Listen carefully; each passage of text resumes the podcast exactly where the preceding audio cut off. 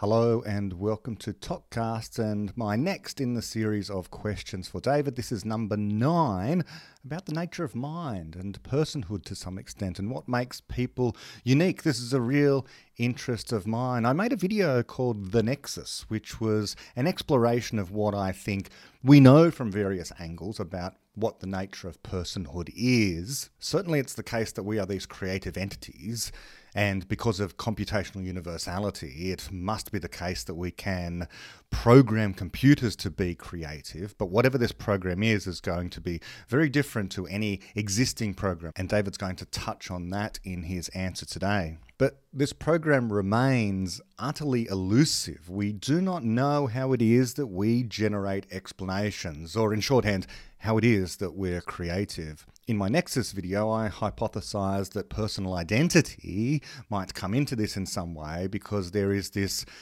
some not entirely a mystery in the, to the same degree, but certainly it is a spectacular insight into the nature of reality that particles and indeed all large complex objects, including ourselves, have fungible instances in other universes which differentiate over time.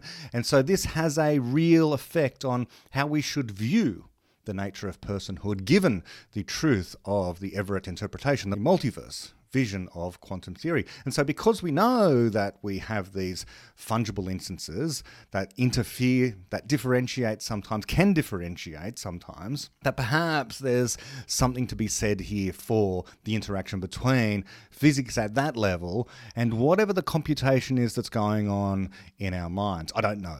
It's pure speculation. But see my Nexus video for that. What I really loved about this question to David, or rather the answer from David, I should say, is that he talks about consistency and whether or not and to what extent people can be consistent. Should we strive for consistency? I suppose so, but can we? Could this inconsistency that exists in our minds, this constant state of problems, these contradictions that we live with, could this just be part of the reason why we are special, unique, different to everything else that exists that we know of? We are the thing that brings other things into being that otherwise would not have come into being if it was just laws of physics mandating everything in a deterministic way. Those laws do mandate things in a deterministic way, but they're not the only things that determine stuff and what happens, nor, of course, most importantly, are the laws of physics the best explanation for everything that happens at all moments in time. There is something absolutely unique about human beings. We continue to explore this. We're not just on the continuum with other animals, just a slightly smarter example of the chimpanzee. I keep on hearing this. We are qualitatively different.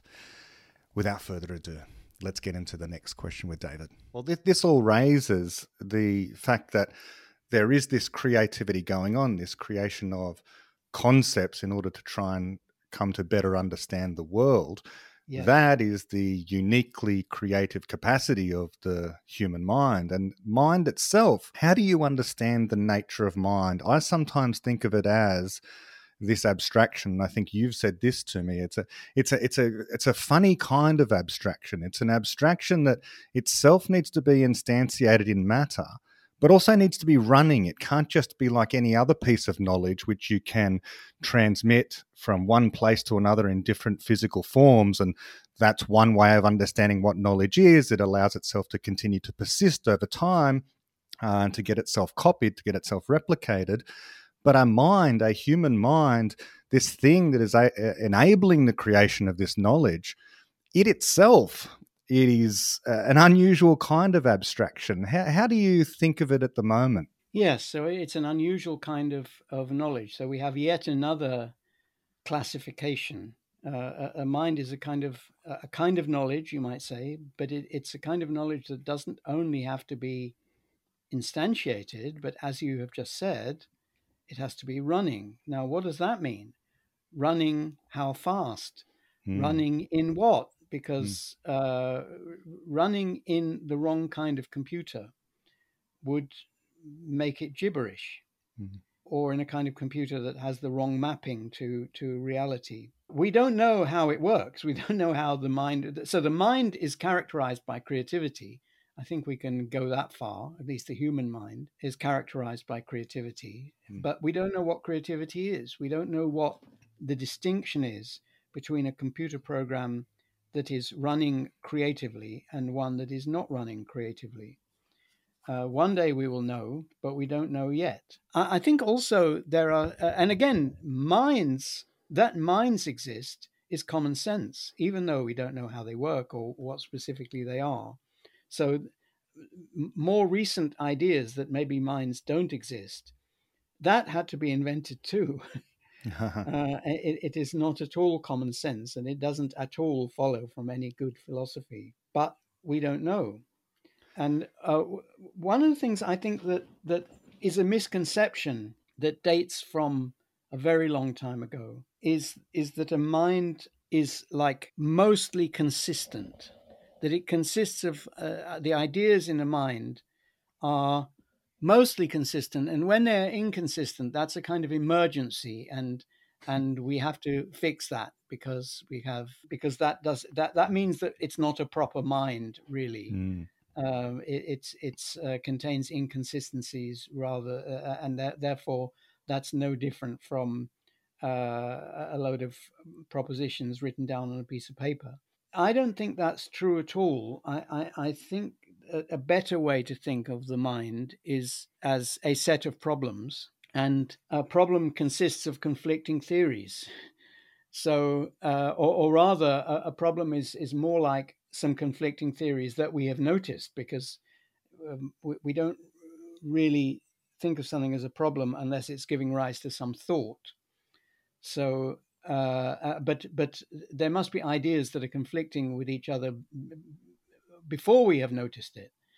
And so the mind, I, I think of it as sort of mass of tangled uh, ideas which are largely inconsistent. The parts of it which we have sorted out into a kind of consistency are a minority that are currently not uh, giving rise to any thought. They they might be invoked in some thought that's about some other inconsistency, but the, the part of the mind that is thinking is full of inconsistency. And so therefore, a model of the mind that thinks of the mind as a set of consistent propositions with occasional inconsistencies that we then fix, it, it is, uh, I, I, I think, very far from the truth. It's it's not a set of consistent ideas, and it's not a set of propositions, because propositions have a definite truth value. They, each proposition is either true or false, and it has a perfectly definite meaning if it has a meaning. Uh, whereas the ideas in minds don't have a definite meaning, and they're not precisely true or false. We can make them have as sharp a meaning as our current problem situation requires. That's what we should be aiming for. And we can make them as consistent as the current problem situation requires. And we're striving, you talked earlier about, about uh, truth, we're striving to make them as true as the current problem situation requires. Yes, so it sounds that whatever the nature of the mind is in a computational sense has to be radically different to any other kind of program that we've hitherto encountered, because all those other programs are written in such a way that it's proposition after proposition, perhaps one following from another. It's an algorithm yeah. of a kind. And yeah. these statements need to be consistent or the computer program itself isn't going to run. But you're saying that it's possibly the case that underlying this uniquely creative capacity of the human mind is something that is quite the mirror image of that in, in at least some respects.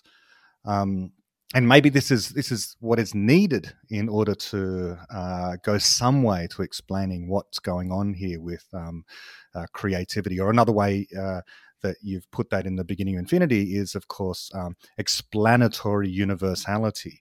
Uh, this idea that uh, even if there were other kinds of creativity prior to us, what we have is a kind of creativity which allows us to create knowledge which is going to be able to solve problems in principle about anything that exists in the physical universe.